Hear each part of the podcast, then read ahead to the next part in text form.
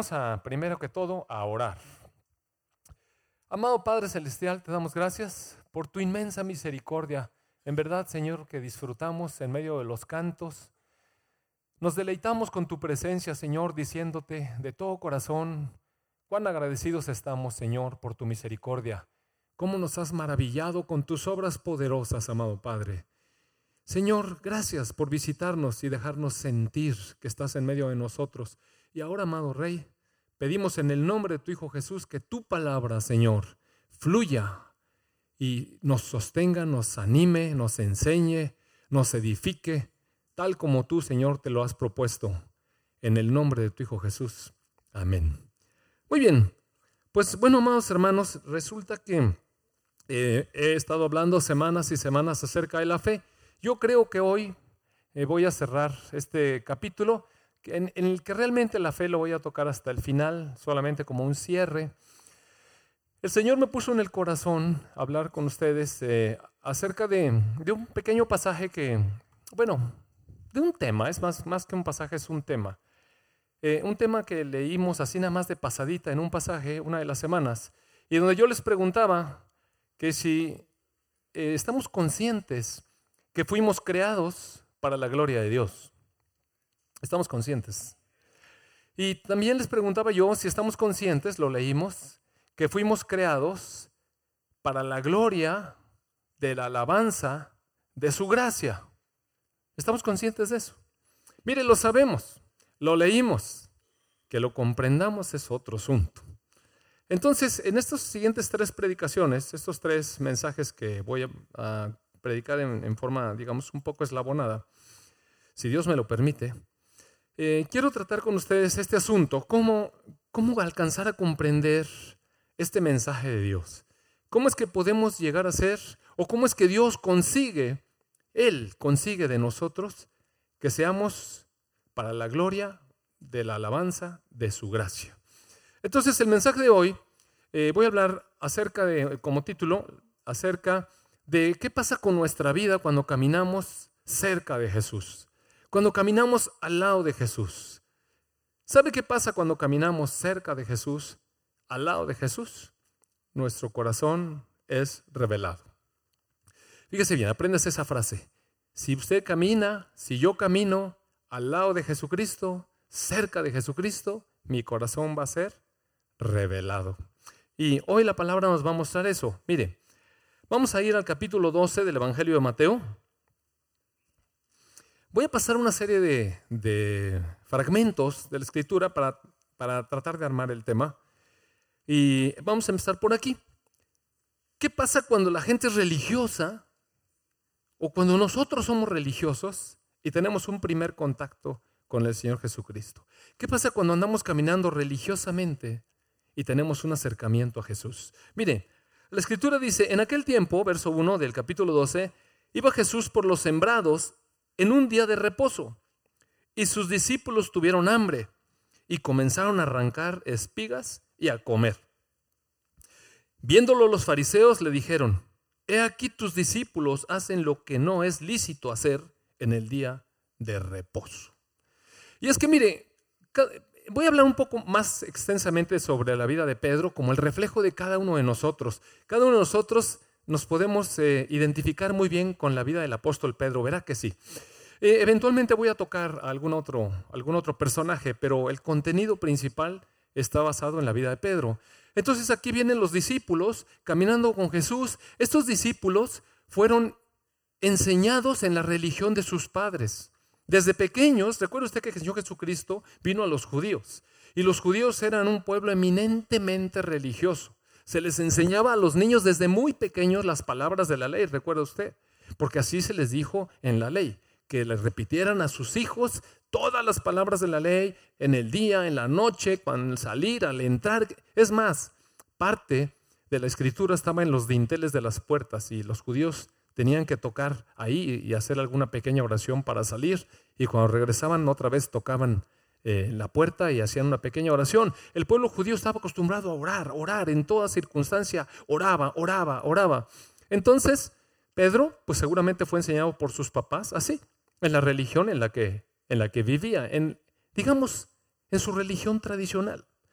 Y si usted se fija, nosotros fuimos enseñados así. Entonces vaya viendo el paralelismo con, nuestra vida. Entonces se acercan a Jesús. Primero se acercaron a Jesús. Algunos fueron llamados por el Señor Jesucristo. Otros se acercaron a la mejor por curiosidad. Pero la cosa es que los discípulos iban siguiendo al Señor Jesús y resulta que Jesús hacía cosas un poco diferentes de los religiosos, de lo religioso. Para ellos eran cosas diferentes, como cuando usted llega a una congregación a la que no está acostumbrado y de repente ve cosas diferentes, ¿no? Eh, yo recuerdo cuando, cuando era joven que, que, a la iglesia que me llevaban mis papás todo era silencio, mire. Y había que estar quietecito, mire. Había que estarse quietecito. Los niños tenían que portar bien, si no, pellizquito de monjita, me decía mi mamá. ¿no? Y se quedaba uno quietecito, mire. Y todo era callado y mucha solemnidad. Y no estoy criticando que esté mal, digo, así era, así me enseñaron.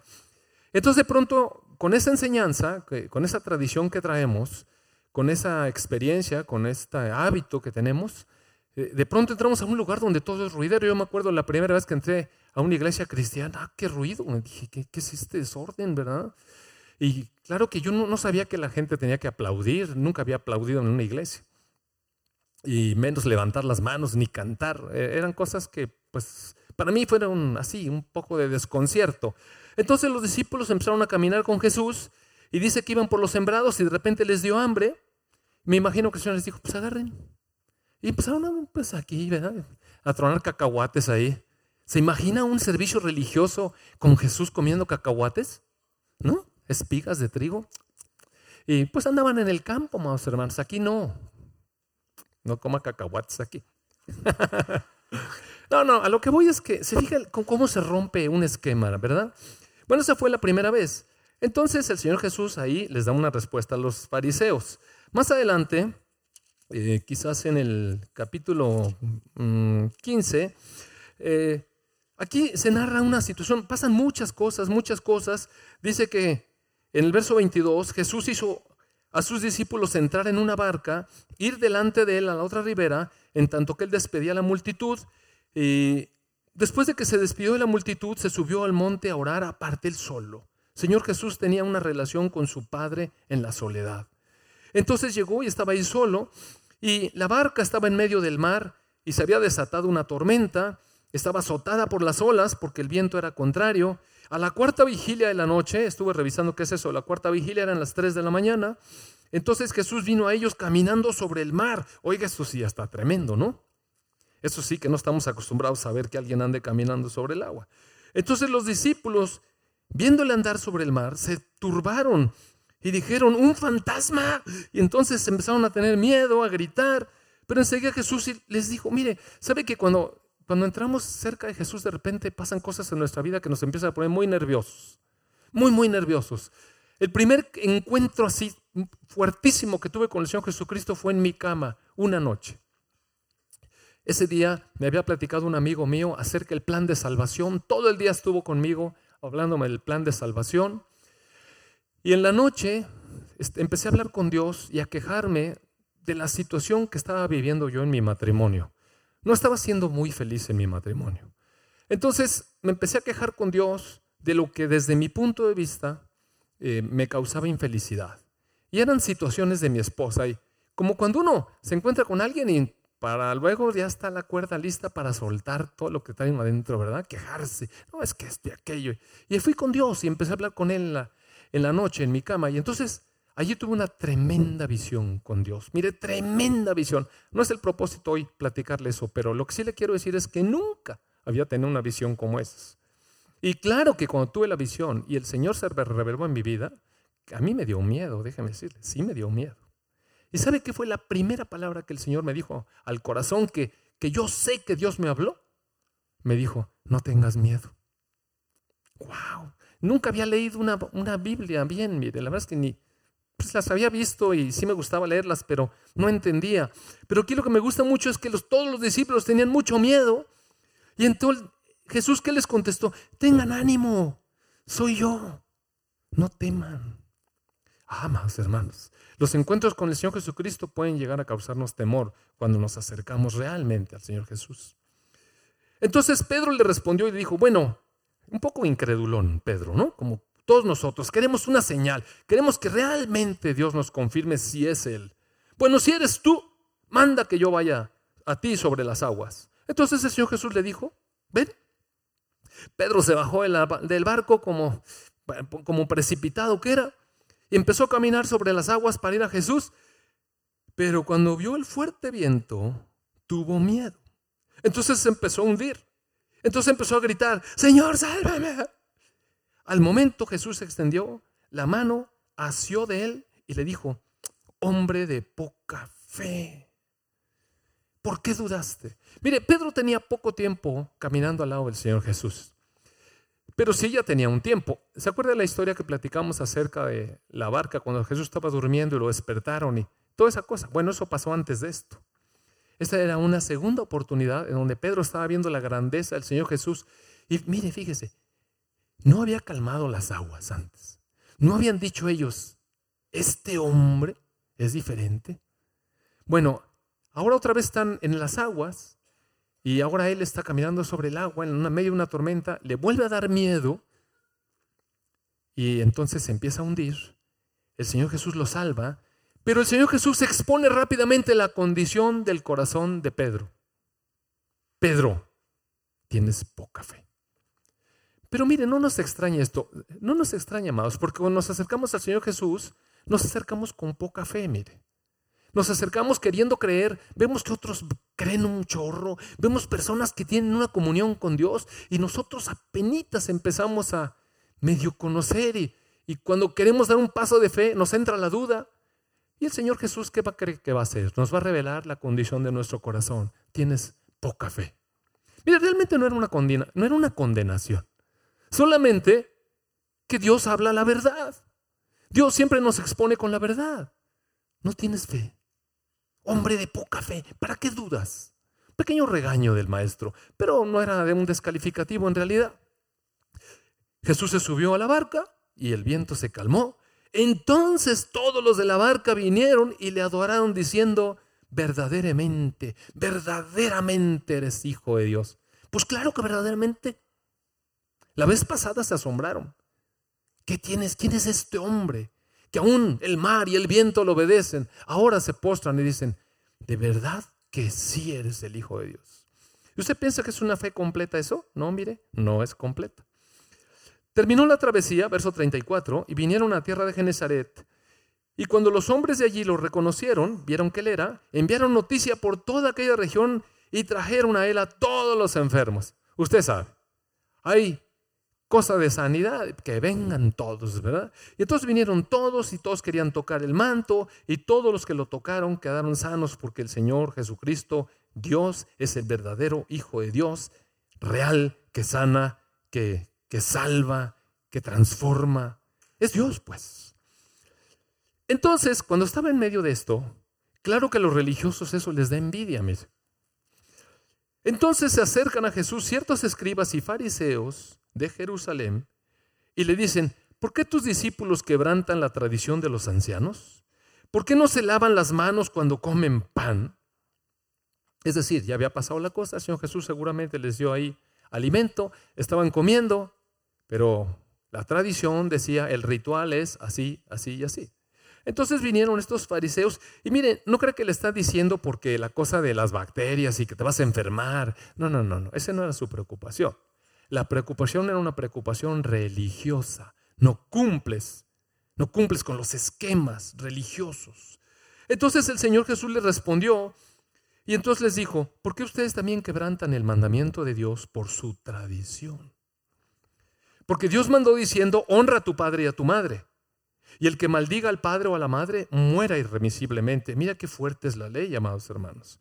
Hoy no voy a hablar mucho de la ley, el próximo domingo, pero solamente nada más para que vean cómo confronta el Señor Jesucristo nuestro corazón cuando estamos religiosos.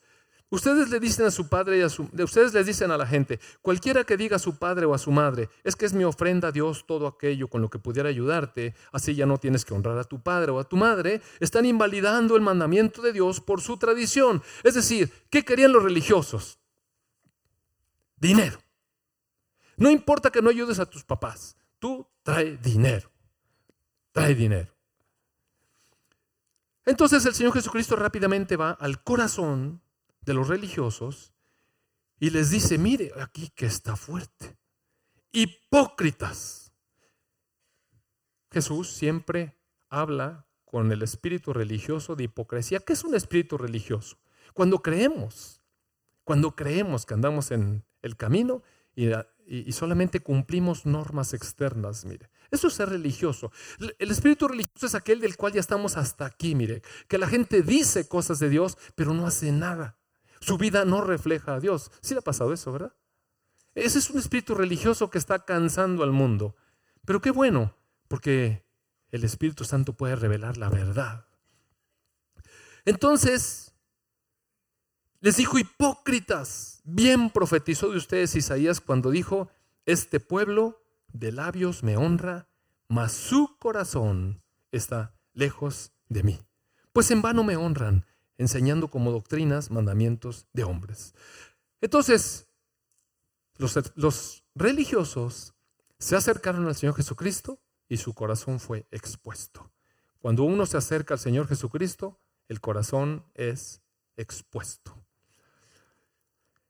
Entonces el Señor Jesús habló a la multitud y dijo, oigan Oigan y entiendan. No lo que entra en la boca contamina al hombre, mas lo que sale de la boca, esto contamina al hombre. Entonces los discípulos se acercaron y le dijeron, así como un consejito, como, como cuando uno le quiere dar consejos a Dios, no le hagas así porque se ir la mitad de la iglesia, ¿verdad?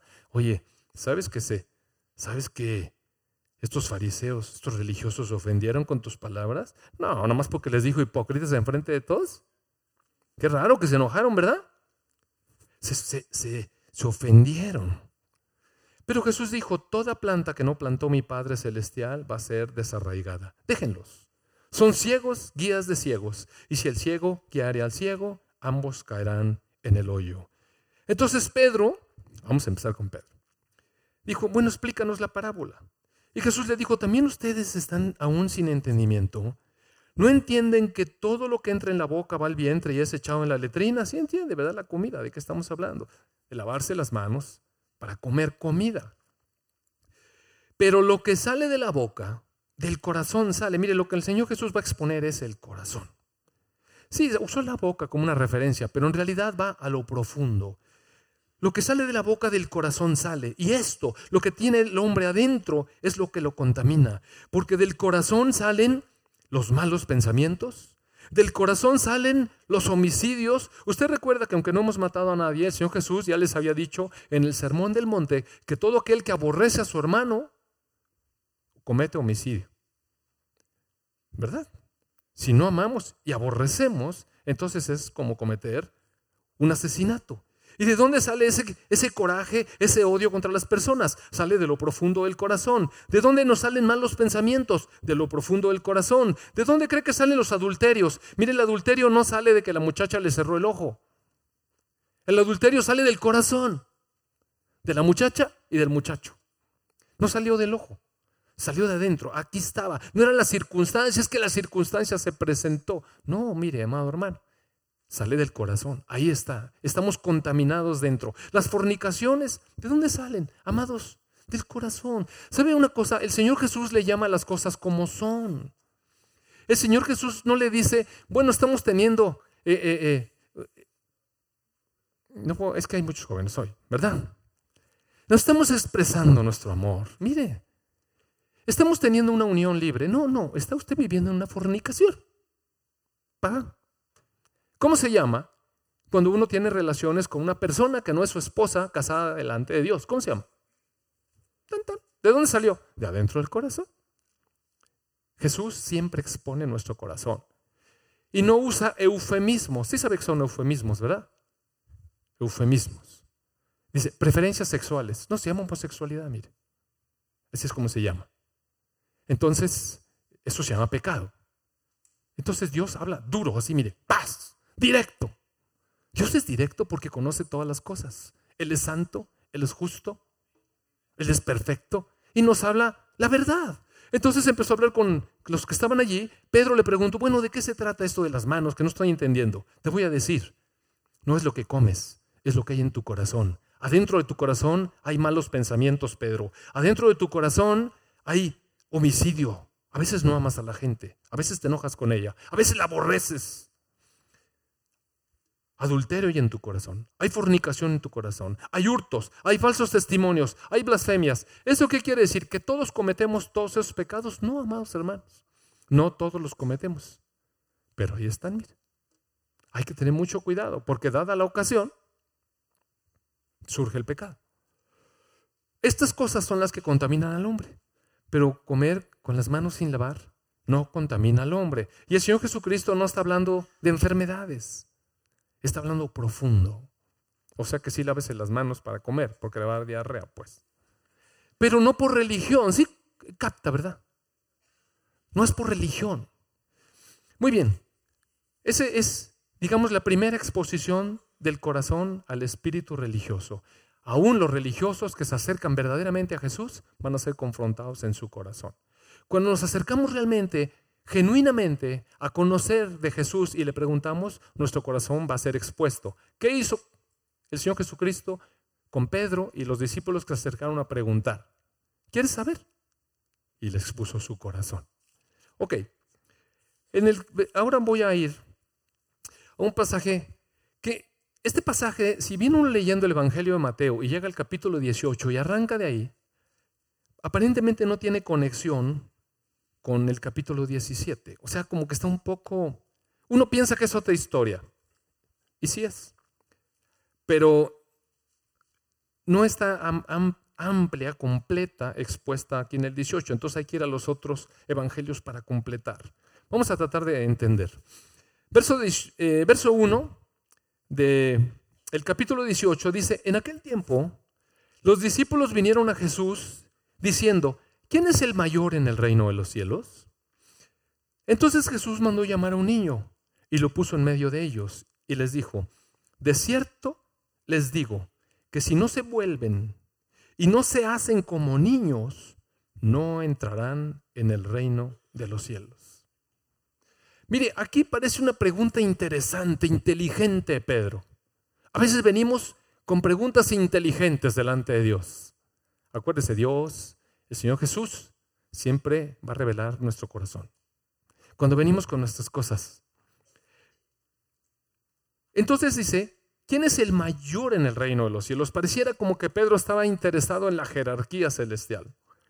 El Señor Jesús llamó a un niño, lo puso ahí en medio y les dijo, de cierto les digo que si ustedes no se vuelven, si no se hacen como niños, no van a entrar en el reino de los cielos. Olvídate del primer lugar. Jesús le está hablando de la entrada. Muy bien. Entonces el Señor Jesús dice, así que cualquiera que se humille como este niño, ese es el mayor en el reino de los cielos. ¿Y sabe qué? Mire, ¿Qué tiene ese niño al cual Señor Jesús llamó? ¿Estaba humillado? ¿No le parece que llamó a un niño normal? Yo, no veo que haya sido un niño que esté enfermo de algo, sino un niño. Agarró un niño y le dijo, ven este niño, ven. Así que cualquiera que se humille como este niño, ese es el mayor en el reino de los cielos. ¿No le quedan dudas? ¿Qué tiene que ver un niño sano que está ahí con la humillación? Lo que el Señor Jesús está tratando de decir aquí habla de humildad. Y ahorita le voy a enseñar por qué. Dice, y cualquiera que reciba en mi nombre a un niño como este, a mí me recibe. Y después inmediatamente está ligado con el verso 6. Dice, y cualquiera que haga tropezar a alguno de estos pequeñitos que creen en mí, mejor le fuera que se le colgase al cuello una piedra de molino de asno y que se le hundiese en lo profundo del mar. ¡Wow, amados hermanos! Trae un niño el Señor Jesús le dijo, mire, si ustedes no se hacen así humildes como este niño, ni siquiera van a entrar.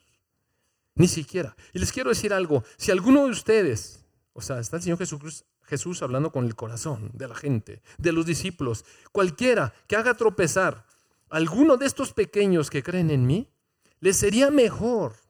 Mire, Sería mejor, dice el Señor Jesús, que se le colgase al cuello una piedra de molino de asno y que lo hundieran en lo profundo del mar.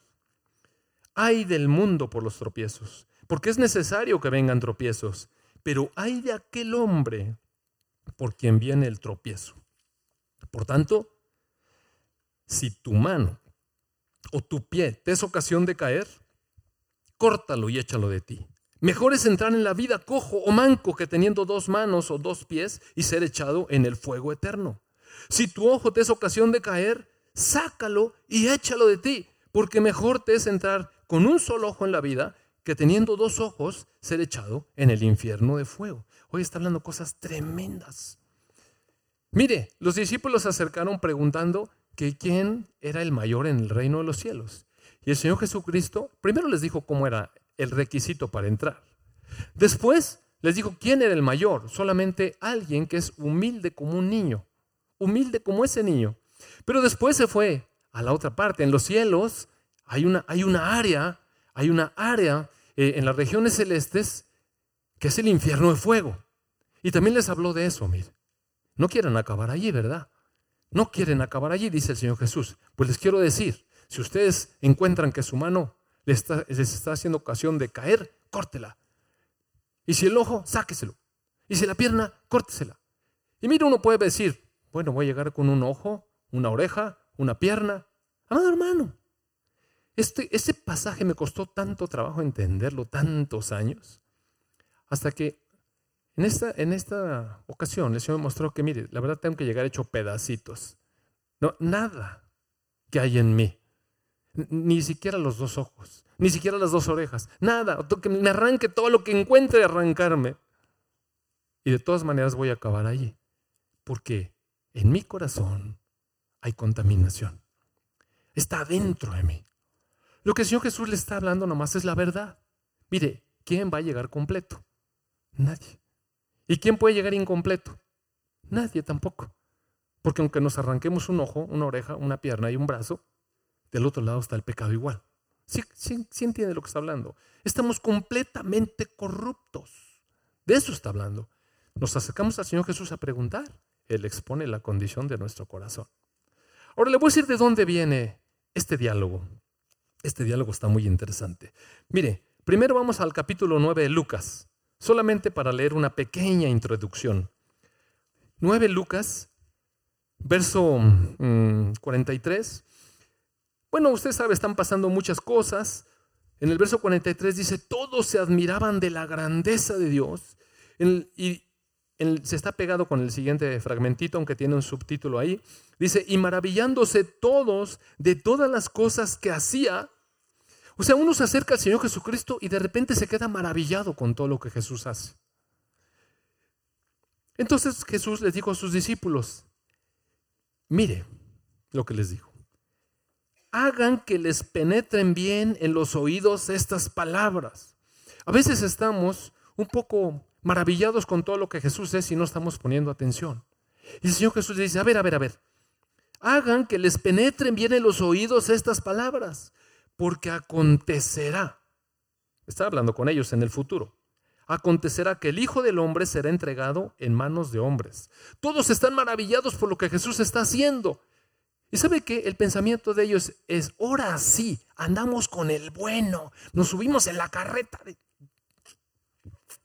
o sea, con el triunfador, andamos con, en la grande.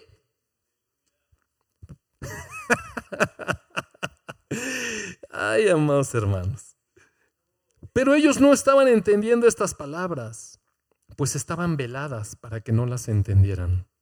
Y temían preguntarle por esas palabras. O sea, cuando uno piensa que está en la buena, que nos subimos en el partido correcto, que estamos con los triunfadores y que de repente nos diga el mero líder.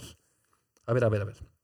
Fíjese bien, escuchen, ya que están tan contentos y tan maravillados acontecerá que el Hijo del Hombre va a ser entregado en manos de los hombres, ¿ok? O sea, se nos va a caer la campaña. Sí, entiende, ¿verdad? Pero ellos no podían entender. Mire, dice que no podían entender porque las palabras estaban veladas para que no las entendieran. Y es más, les daba un poco de temor preguntar. Eso de como, o sea que vamos a perder todo. Mejor no preguntamos nada. Tenían un poco de miedo. Si me acompaña entonces a Marcos 9 también, por favor. Es el mismo pasaje, verso 30, dice que eh, iban caminando por Galilea y no quería, y Jesús no quería que nadie supiera que él andaba caminando por Galilea, porque enseñaba a sus discípulos y les decía, ¿por qué no quería Jesús que nadie supiera? Mire, no era el tiempo, A veces no es el tiempo de decir cosas. Y les dijo, el Hijo del Hombre será entregado en manos de hombres y le matarán. Pero después de muerto, resucitará al tercer día.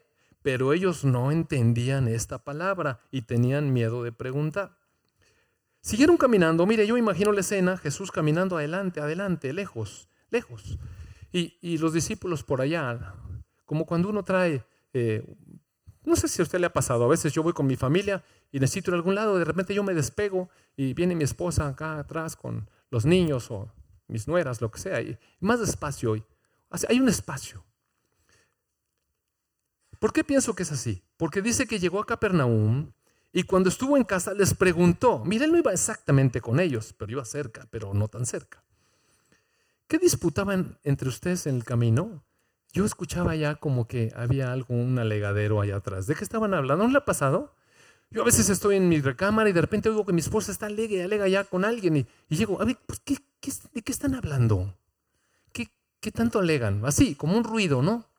Entonces Jesús les preguntó, a ver, cuando veníamos en el camino, ¿de qué estaban hablando?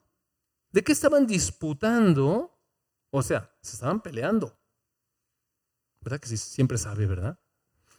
Entonces ellos se callaron, porque en el camino habían disputado entre sí quién había de ser el mayor. Ah, ajá. No era una discusión académica preguntarle quién es el mayor en los cielos, sino, ahora que entremos, ¿cómo va a estar allá los puestos? Sí, en serio, mire, piense, piense el corazón. A ver, ¿por qué estaban hablando? Yo creo que Jesús hasta se adelantó a propósito.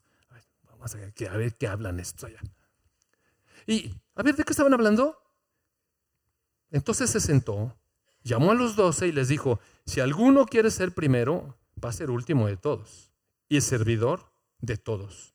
Y tomó a un niño y lo puso en medio de ellos y tomándolo en sus brazos les dijo, el que recibe en mi nombre a un niño como este, me recibe a mí. Y el que a mí me recibe, no me recibe a mí, sino al que me envió. O sea, este es el contexto de lo que está acá. Me voy a regresar a Mateo 18. Ahora sí, vamos aquí. En aquel tiempo los discípulos vinieron a Jesús y le dijeron, ¿quién es el mayor en el reino de los cielos? Ya vio por qué le preguntaron, ¿verdad? Porque ya traían allá su, su agenda doble. Entonces Jesús llamó a un niño, lo puso allí y les digo, de cierto les digo que si no se hacen como niños, no van a entrar al reino de los cielos. Y a cualquiera que se humille como este niño, ese es mayor en el reino de los cielos. Voy a dejar esta parte ahí. Quiero que por favor guarde en algún lugar de su cerebro ese, este concepto. Y me voy a pasar a lo que sigue. Y cualquiera que haga tropezar a alguno de estos pequeños que creen en mí, mejor sería que le colgaran al cuello una piedra de molino de asno y que los sumieran en lo profundo del mar. Es decir, Eventualmente podemos ser piedra de tropiezo para otros. ¿Y cree, cree usted en de qué manera somos tropiezo para otras personas? Ahorita les voy a enseñar dos partes. Está hablando de la humildad de un niño, está hablando si no se humilla como este niño. Es decir, el Señor Jesucristo sabe que nos gusta caminar en orgullo, mire, a todos nos gusta ser tomados en cuenta, a todos nos gusta salir en la foto en la primera fila, a mí no me gustan las fotos, pero, pero a la gente nos gusta estar en el primer lugar, nos gusta que nos tomen en cuenta, y cuando no nos toman en cuenta, cuando no somos el primer lugar, empieza la cosa adentro, mire. O sea, el orgullo brota, amados hermanos. Y el Señor le dijo, ey, ey, ey, como, como niños, como niños y le voy a enseñar cómo hace el orgullo cosas. Miren, dice que en verso 16 de Mateo, 10, de Mateo capítulo 16, verso 1, dice, vinieron eh, los fariseos y los, saduceos. Eh, no, no, no, perdón, estoy equivocado. Capítulo 16, verso 13. Vino Jesús a, a la región de Cesarea de Filipo y él les preguntó a sus discípulos, ¿quién dicen los hombres que es el Hijo del Hombre? ¿Quién, dice la gente ahí que soy yo? Entonces dijeron, pues unos dicen que eres Juan el Bautista, otros dicen que eres Elías, otros que eres Jeremías o alguno de los profetas. Entonces Jesús los confronta y les dice, bueno, ¿y ustedes? ¿Ustedes quién dicen que soy? Miren, es una pregunta que cuando nosotros nos acercamos a Jesús o cuando Jesús se acerca a nosotros, viene la pregunta, bueno, ¿y para ti quién es Jesucristo? Esa, respuesta es determinante, amados hermanos. Cada uno de nosotros es confrontado con eso. Para ti, ¿quién es Jesús? Para ti, ¿quién es Jesús? Entonces Pedro rápido se, se aprontó y dijo, tú, tú eres el Cristo, el Hijo del Dios viviente.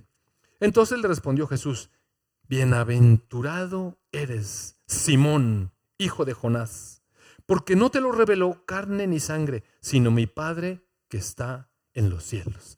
Mire, eventualmente un día nos cae el 20 y nos damos cuenta que Jesús es el Cristo, el Hijo de Dios, el Salvador de la humanidad a quien yo necesito. ¿Le ha pasado eso? Muy bien. Entonces, cuando pasa eso, mire, no es producto de un gran mensaje que dimos aquí en el frente, no es producto de una estrategia evangelística, es producto de que Dios lo revela, mire. Y eso es una gran luz, es la salvación, amados hermanos cuando nos damos cuenta de eso. Entonces el Señor le dijo, Pedro, Simón, Simón, esto no te lo reveló carne ni sangre, sino mi Padre que está en los cielos. Y también te digo que tú eres Pedro, y sobre esta roca edificaré mi iglesia, y las puertas del Hades no prevalecerán contra ella. Ahorita no tengo tiempo de ampliar este pasaje que es muy, muy amplio, tiene mucho contenido. Otro día. Y a ti te daré las llaves del reino de los cielos, y todo lo que atares en la tierra será atado en los cielos, y todo lo que desatares en la tierra será desatado en los cielos. Imagínese usted que el Señor Jesús nos pregunta, bueno, ¿quién soy yo para ti? Y un día nos cuestiona y de pronto nos quedamos pensando, de pronto Dios nos revela que Él es Jesús, el Salvador, y decimos, tú eres el Cristo, te necesito, te doy mi vida. Y entonces Dios nos dice, ¿sabes una cosa? Te voy a dar esto, una promesa, algo grande.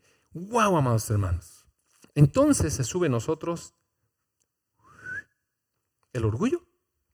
Entonces él les dijo a los discípulos que no le dijeran a nadie que él era Jesús el Cristo. No es el tiempo, no es el tiempo. Luego otro día les voy a decir por qué no quería Jesús. En el verso 21 dice, entonces, desde, desde, entonces Jesús comenzó a declarar a sus discípulos que era necesario ir a Jerusalén y padecer mucho de los ancianos, de los principales sacerdotes, de los escribas, y era necesario que lo mataran y resucitar al tercer día. Entonces Pedro viene a dar consejo. A ver, Señor, ven, ven, ven. Mira, ten compasión de ti.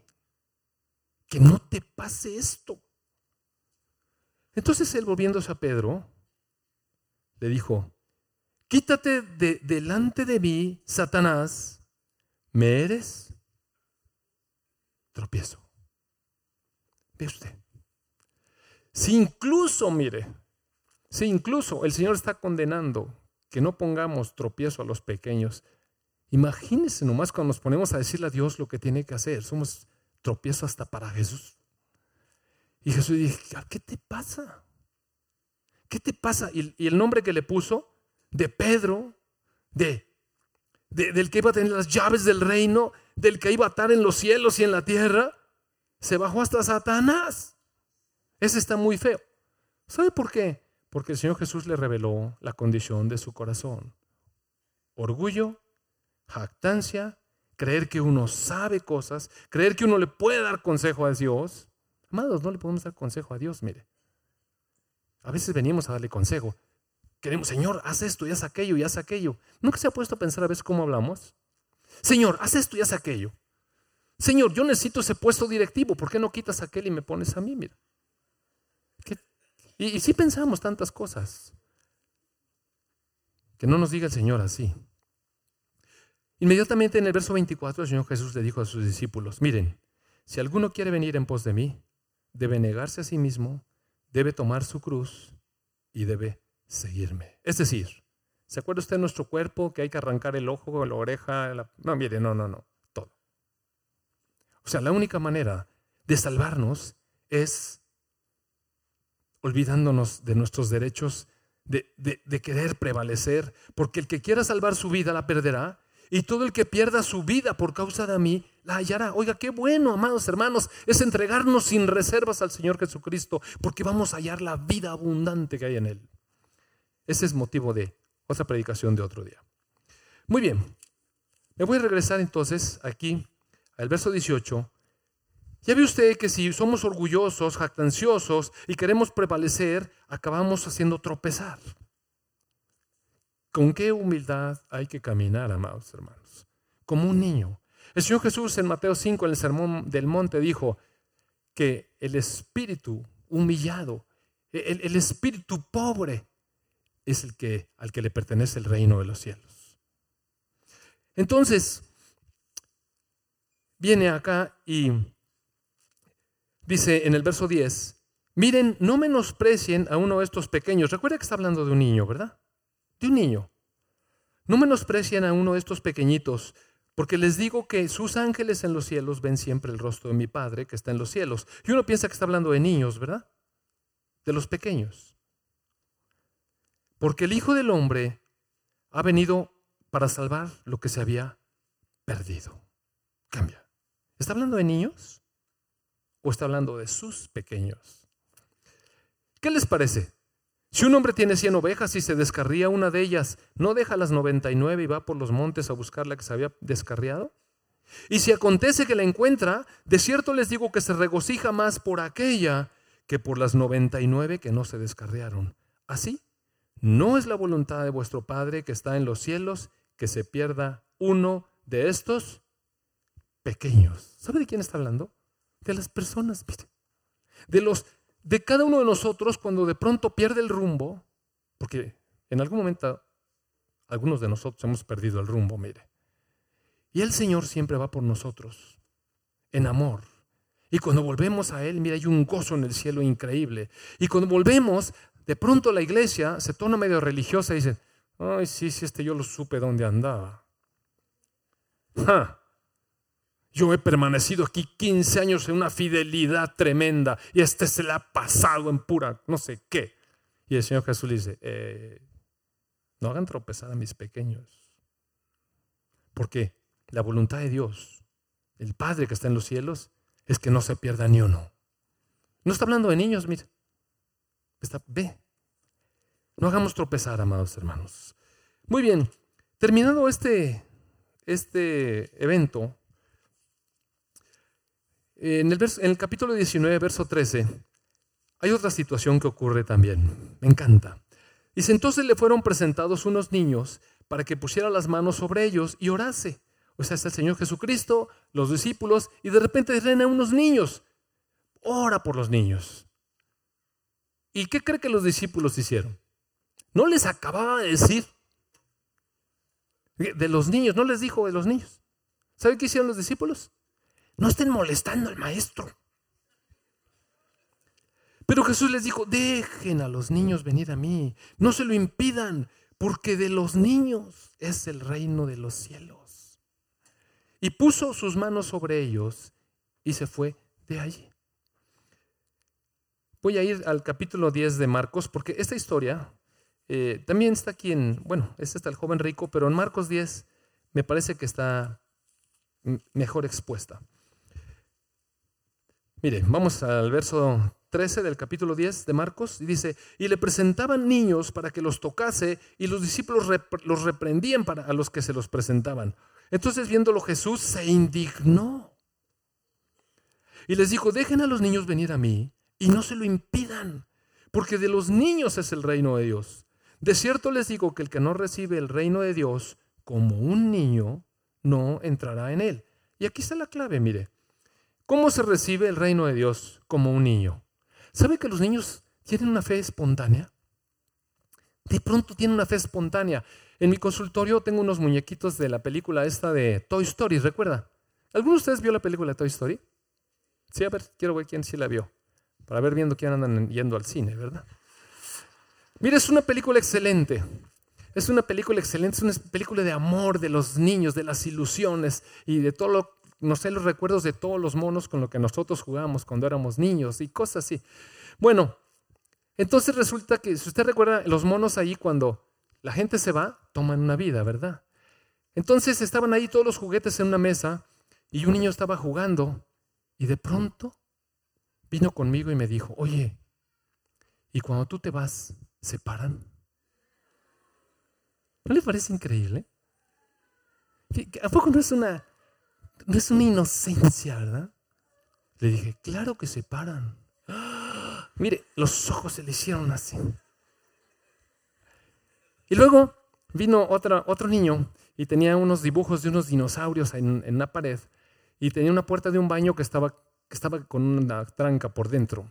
Entonces este a fuerzas quería abrir la puerta y me dijo, ¿qué tienes allí? Y le dije, ahí están guardados los dinosaurios. Y miren, wow, mejor se fue a sentar con su mamá. O sea, es que el niño es espontáneo, mire, el niño cree cosas increíbles. Son maravillosos los niños. Eh, estaba yo viendo a una niña que me llevó su mamá hace unos dos días y entonces resulta que había ido con un doctor y le habían dado un tratamiento para una sinusitis y no se curó, luego le dieron otro tratamiento y no se curó. Y me dijo la señora, yo, esta niña yo la conozco desde que nació. Y entonces la conozco muy, muy bien, la he visto muchísimas veces. Pero por alguna razón, este, pues eh, había ido a tomar otras opiniones. Entonces viene y me dice, doctor, no se cura, tiene un mes. Entonces empiezo a escribir en mi computadora los datos y de repente la volteo a ver. Una niña linda, mire, con unos ojos azules grandotes, bien bonita. Me le quedo viendo y le digo, ¿qué antibiótico te daré? ¿Qué antibiótico te daré? Y me dice, busca en Google antibióticos para niñas de 7 años. Mira qué maravilloso. Es que mire, le estoy diciendo esto porque vea usted la inocencia. O sea, el niño toma el reino de los cielos como se lo dan. Para ella, Google, mire eso. Ahí está todo. Busque en Google, me dijo. Yo creo en Google. ¿No, no, me está diciendo eso? Entonces, el Señor Jesús dijo, así como, como los niños reciben el reino de los cielos, mire, los niños abren su corazón al reino de los cielos y uno les dice.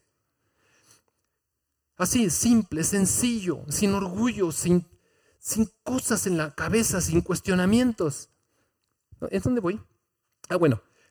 Entonces les dijo, eh, el que no recibe el reino de los cielos como un niño, no entrará en él. Y tomándolo en los brazos, puso las manos eh, sobre ellos y los bendecía. Al salir él para seguir su camino está pegado, ¿verdad? O sea, terminó esa historia o esa situación, el Señor Jesús se sale, va a seguir su camino, entonces viene uno corriendo e hincando la rodilla delante de él, le pregunta, Maestro bueno, ¿qué haré para heredar la vida eterna? Mira, aquí está un hombre que se acerca a Jesús otra vez con una buena pregunta. Maestro bueno, yo sé que tú sabes cosas. ¿Cómo puedo heredar la vida eterna? Esta pregunta está buena. Entonces Jesús le dijo, ¿por qué me llamas bueno? No hay bueno, sino solo uno, Dios. Pero cambió. Le dio la oportunidad de que reflexionara en la respuesta. ¿Los mandamientos sabes? ¿Usted cree que Jesús se sabía los mandamientos, sí o no? ¿Cuál es el primer mandamiento? No tendrás otros dioses delante de mí, ¿verdad? Ya ven. Pueden leerlo ahí en Éxodo 20, ¿ok? Entonces ese es el primer mandamiento. Pero él empezó por el quinto o por otro, no sé. Los mandamientos sabes, no adulteres, no mates, no hurtes, no digas falso testimonio, no defraudes, honra a tu padre y a tu madre. ¿Y por qué no le dijo nada de Dios? Porque este hombre se justificaba por lo que hacía. Entonces, el Señor, mire el Señor, amados hermanos, nos conoce por todos lados. O sea, Él sabe por dónde venimos. Él sabe cuál es la jiribillita que traemos, mire. Entonces le dijo, ah, ¿todos los mandamientos? No adulteres. Él sabía que no había adulterado ese joven. Él sabía que no había matado a nadie ni había robado. Que no era, que no era un mentiroso ni levantaba difamaciones. Que no había defraudado a nadie y que honraba a sus padres. Él conocía la situación del joven. Entonces él maestro, todo esto lo he guardado desde mi juventud. O sea, ya la hice. Entonces Jesús mirándole, le amó. Es que es maravilloso, más. A mí lo que me sorprende en la escritura es cómo me va enseñando cómo Dios nos ama, mire. Lo pudo haber condenado, pero no lo condenó, lo amó, porque venía con un corazón sincero, aunque traía su jiribilla. En su corazón, pues como en el de todos nosotros, hay todas las cosas malas. Entonces Jesús le amó y le dijo, una cosa te falta. Anda, vende todo lo que tienes y dalo a los pobres. Entonces vas a tener un tesoro en el cielo y ven, sígueme, toma tu cruz. ¿Sabe qué hizo? Lo hizo pedacitos así, mira. Ojos, nariz, pies, manos, todo. Vende lo que tienes. ¿Qué quiere decir? ¿Que tenemos que vender todo para mí a Jesús? ¿Es lo que está diciendo?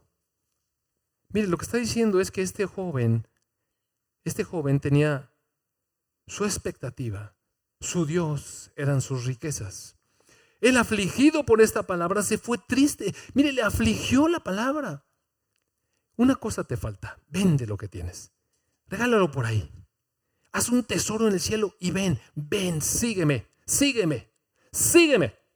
Queremos ir a Jesús, Él nos va a confrontar en el corazón, mira. Sígueme de cerca. Entonces se fue afligido, triste, porque tenía muchas posesiones. Entonces Jesús, mirando alrededor, dijo a sus discípulos, cuán difícilmente entrarán en el reino de los cielos los que tienen riquezas. Los discípulos asombraron de escuchar sus palabras, pero Jesús les volvió a decir, hijos, hijos. Me, asombra cómo el Señor les dice, hijos. Jesús tendría 30 años. Pedro era un pescador experimentado. ¿Cuántos tendría?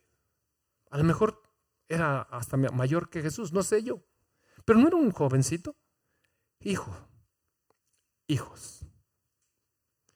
Cuán difícil les es entrar en el reino de Dios a los que confían. Mire, ese es el problema. El problema no es tener dinero. El problema es que nuestra confianza descanse ahí. Ese es el verdadero problema. A los que confían en las riquezas. Más fácil es pasar un camello por el ojo de una aguja que entrar un rico en el reino de Dios. ¿Por qué? Porque cuando tenemos cosas nos vamos aferrando a ellas. Mire, cuando tenemos cosas nos vamos aferrando a ellas. Yo recuerdo un tiempo cuando empezaron a salir los teléfonos celulares, me parecía muy, es decir, juzgaba en mi corazón.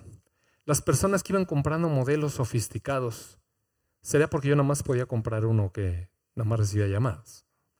Pero mucho tiempo anduve con un teléfono que nada más recibía llamadas. Pensé que el teléfono era para hablar por teléfono. Ese fue mi concepto, mucho tiempo. Pero bueno, un día alguien me enseñó que su teléfono podía hacer muchas cosas.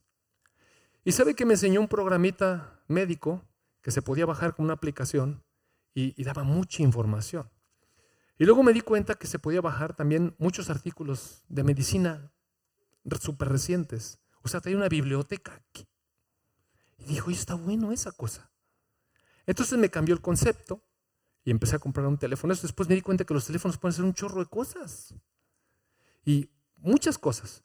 Bueno, finalmente cambió mi concepto y empecé a andar con un teléfono de esos. Pero el punto aquí es, amados hermanos, cuando uno no tiene esa mugre, mire, no le ama. Pero cuando la traes, la empiezas a amar. Y después cuesta trabajo soltar.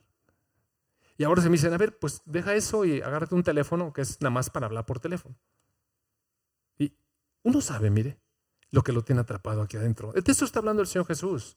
No está hablando de ser rico, sino de las cosas que nos atrapan, de las cosas en donde, descansa nuestra confianza. De eso está hablando. Entonces ellos se asombraban más. Entonces nadie va a entrar.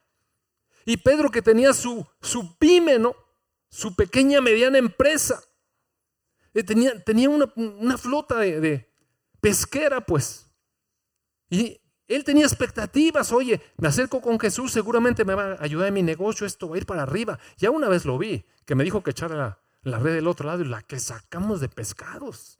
O sea, andar con Jesús es buena onda para el negocio, mira, mételo como tu socio. Yo he escuchado eso por ahí. Jesús es mi socio.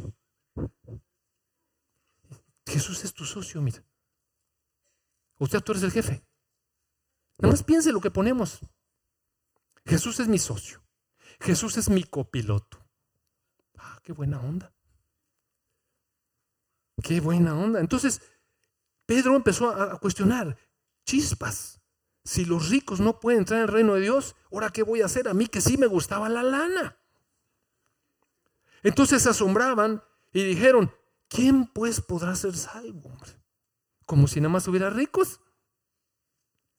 Entonces Jesús mirándolos les dijo, para los hombres es imposible, mas para Dios no, porque todas las cosas son posibles para Dios. Mire, Él nos puede meter, Él nos puede meter al reino de los cielos si Él quiere. Hay que hacer un trabajo, hay que hacer un trabajo y lo va a hacer. Y de eso vamos a hablar en estas semanas. Pero sí, se da cuenta de que cuando estamos cerca de Jesús, nuestro corazón es revelado. Estamos cerca de Jesús y Él expone la condición de nuestro corazón. Nos expone que nos falta fe. Nos expone cuando estamos todos religiosos y nos dice que somos unos hipócritas. Nos expone diciendo que hay dureza en nuestro corazón. Nos expone y nos dice, dentro de tu corazón hay un montón de suciedad. Tienes que quitarte de todo eso.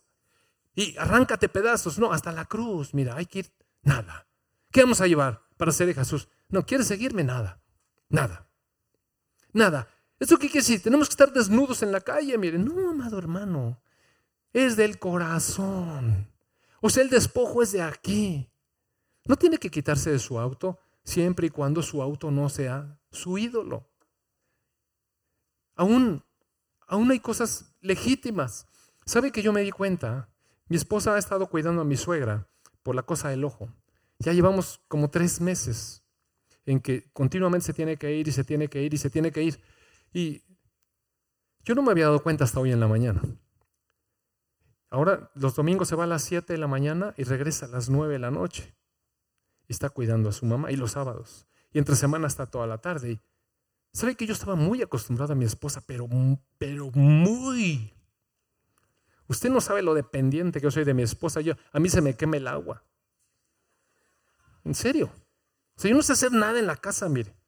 Ayer llegó Judí y me dijo, ¿dónde están las sábanas, papi? Pues no sé, le dije. No tengo la menor idea dónde guardan las sábanas. Pues busca. En algún lado hay. Y hoy en la mañana, mi esposa se despidió de mí a las 7 de la mañana y me dijo, te dejé tu café. ¿Y sabe qué? Entró una, una basurita en mi corazón. Y dije, ¿ya te vas? Sí, tengo que ver a mi mamá. ¿Sabe? O sea, hay cosas que tenemos en el corazón. Y Dios me dijo, ¿qué tal ese? ¿Qué tal? ¿Qué tal? No, Señor, no me la vayas a quitar. Se la presto. Sí se la presto. Ve cómo es. Entonces Dios va haciendo cosas en nuestra vida, mire, porque revela nuestro corazón, dónde está apoyada nuestra confianza, dónde están nuestros amores. Bueno, finalmente ya me voy rápido porque tenemos que, cerrar. Eh, Marcos 16. Bueno, no, no, no, no, no. Mm, ¿Qué será? Bueno, me voy rápido porque si lo leo me voy a tardar mucho. ¿Recuerda usted que en la última cena, eh, Mateo 26, mejor si lo leo. Mateo 26. Eh, el Señor les dice que va a, celebrar la, la Pascua verso 17 del capítulo 26 eh, dice, en el primer día de la fiesta de los panes sin levaduras, vinieron los discípulos y le dijeron al Señor Jesús, ¿dónde quieres que preparemos la Pascua? Él les dice, ¿a dónde? Y ellos apartan todo.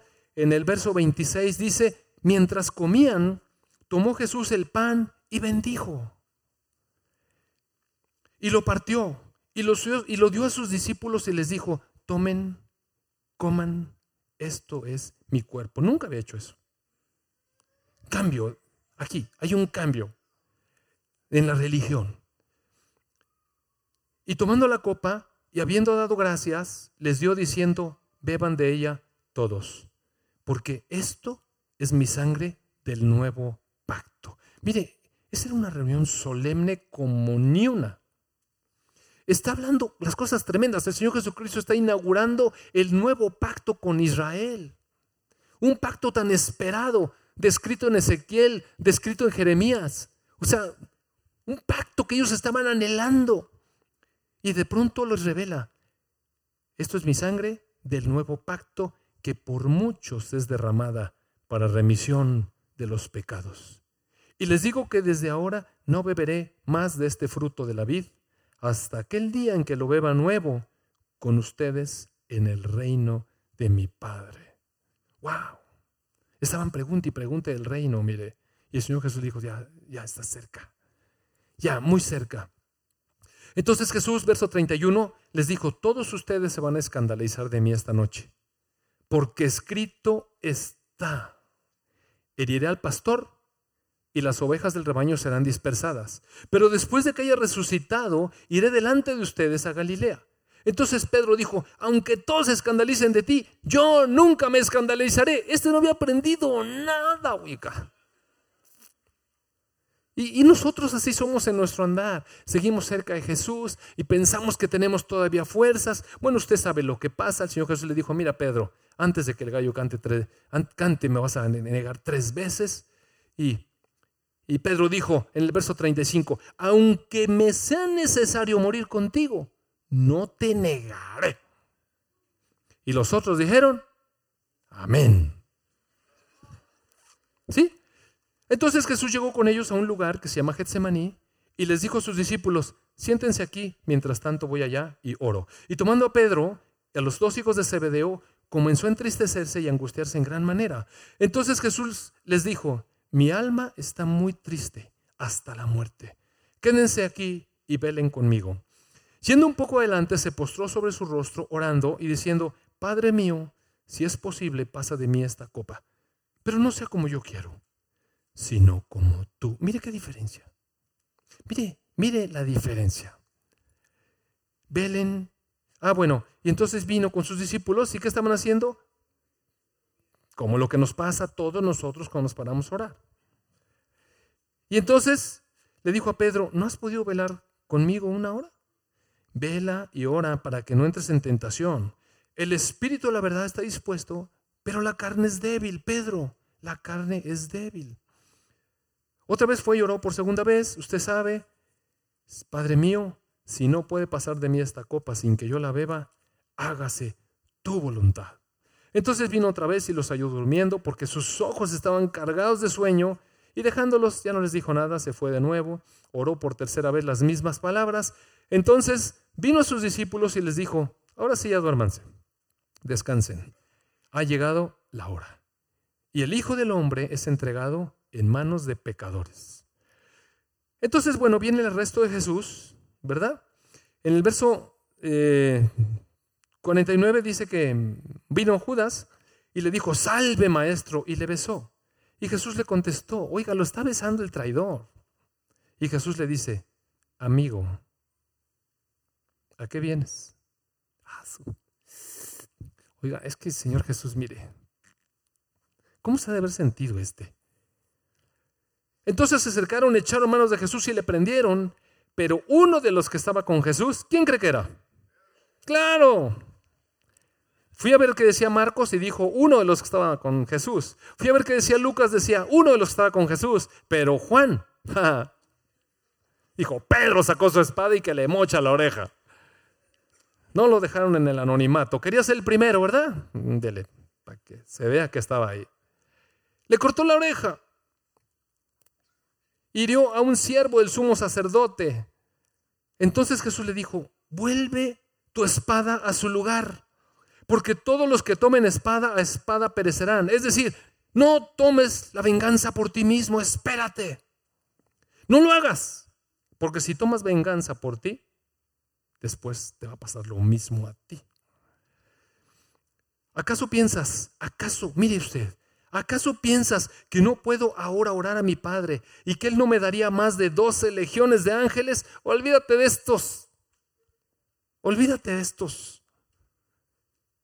Pero entonces, ¿cómo se cumplirían las escrituras de que es necesario que así se haga? Bueno, pasa, usted sabe. Después, en el verso 69, dice, Pedro estaba sentado fuera en el patio, se le acercó a una criada y le dijo, ah, tú estabas allí con el Jesús el Galileo, mas él negó delante de todos y conoce lo que dices. Saliendo el de la puerta, la vio otra. Y, y él dijo, también ese estaba con Jesús el Nazareno. Oiga, qué horrible cuando lo acusan a uno. Pero entonces él negó ahora con juramento, dijo, por Dios que yo no estaba. Oiga, qué horrible, mire. Para que vea que no se le salió, no se le chispoteó. O sea, bien que le pensó. Les juro que yo no estaba ahí. No conozco al hombre. Un poco después se acercaron por allí otros que estaban ahí y le dijeron a Pedro, verdaderamente también tú eres de ellos. No me acuerdo si fue en Lucas o en otro, en otro de los evangelios, dice que era pariente del que le cortó la oreja. Pues ¿cómo cree que no vas a ver? Entonces le dijo, tú eres, tú eres de ellos, ahí estabas. Hasta tu manera de hablar te descubre. O sea, eres aleluyo, no digas, claro, yo no estaba ahí, aleluya, gloria a Dios. ¿Verdad? Por favor, yo no soy cristiano, aleluya. Tú, hasta tu manera de hablar te descubre. Entonces, ¿sabe qué hizo Pedro? Comenzó a maldecir. Ah, si se trata de decir unos cuantos. Y todas esas cosas, ¿no? Bueno, en otro idioma. Me sé unas palabras en árabe que me enseñaron mis primos cuando era niño, que no se las puedo decir, pero son en árabe entonces. Entonces Pedro se acordó. Ah, ¿sabe qué pasó? Empezó a maldecir. No conozco al hombre a maldecir y que canta el gallo. Entonces Pedro se acordó de las palabras de Jesús. Antes de que cante el gallo, ¿me vas a negar tres veces? Y salió fuera y lloró. Y mire, eso nos pasa a todos. Eventualmente, bueno, al menos, al menos a mí sí me pasó. Yo acercaba a la iglesia, yo estaba yendo y con alguno de mis compañeros me decía, ¿y tú eres de los aleluyos? No, no. Bueno, sí, pues voy, ¿no? O sea, pues Ah, digamos, simpatizante, ¿no? Y, mire, sí le pasa a uno porque le da miedo, le da pena, no sé qué pasa. Y después, cuando volví al Señor Jesús, no, me daban ganas de, así como Pedro, lloraba y lloraba. Nos pasa a todos, amados. Cierro con esto. Marcos 16.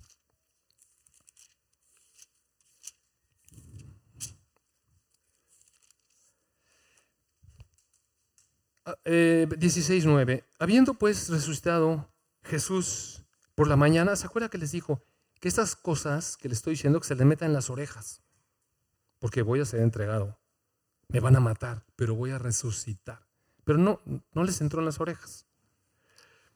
Resucitó por la mañana, el primer día de la semana, un domingo, apareció primeramente a María Magdalena, de quien había echado siete demonios. Yendo ella lo hizo saber a los que habían estado con él, que estaban tristes y llorando. O sea, sí se nos cayó todo el tenderete. Entonces ellos oyeron que vivía y que ella lo había visto. Y qué fe, ¿verdad? Claro que no creyeron. Después apareció en otra forma a dos de ellos que iban en el camino al campo. Ellos fueron y se lo hicieron saber a los otros, tampoco les creyeron. O sea, desbordante la fe. Finalmente se apareció a los once mismos, estando sentados a la mesa, y entonces sí les reprochó su incredulidad, su dureza de corazón, porque no habían creído los que lo habían visto resucitado.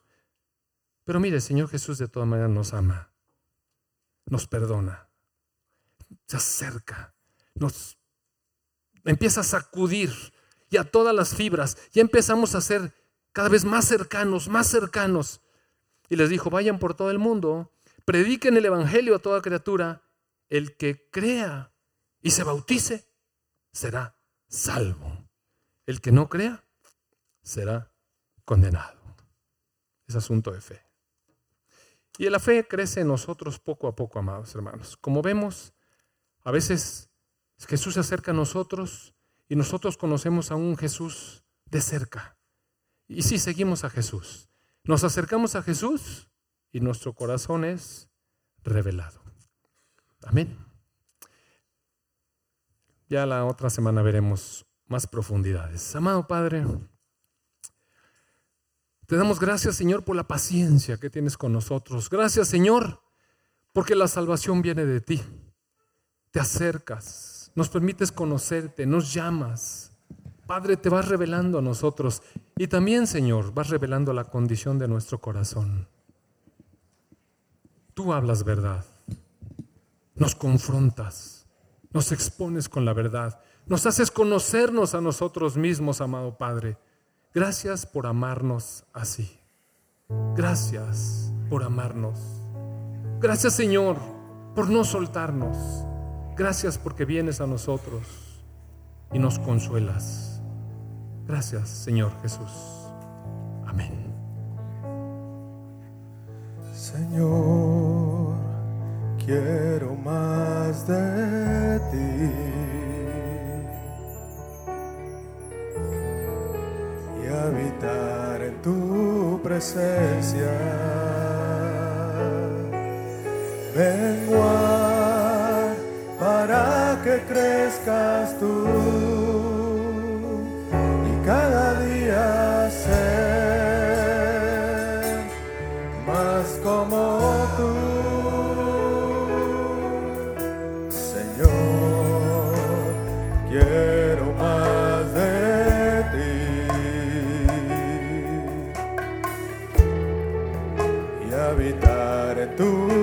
presencia.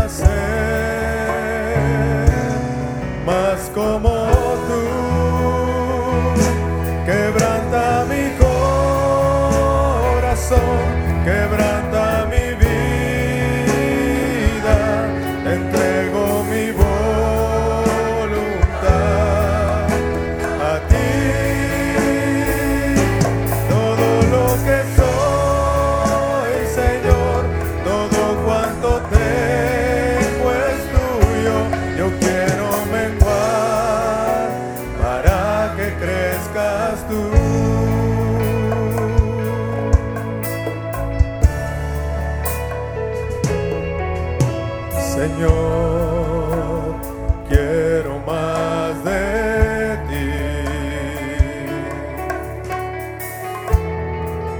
y habitar en tu presencia.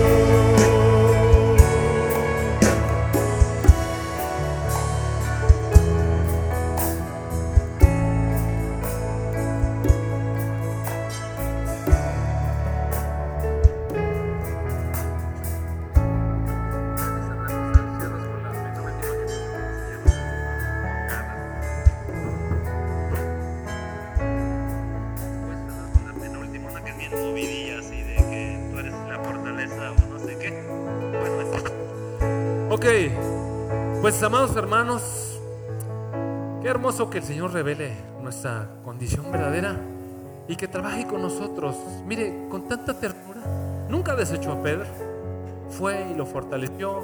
Y si usted lee el capítulo 21 de Juan, se va a dar cuenta que el Señor Jesús llegó con Pedro y lo levantó y lo animó y le cumplió la promesa que le encargó, que se encargara de la iglesia.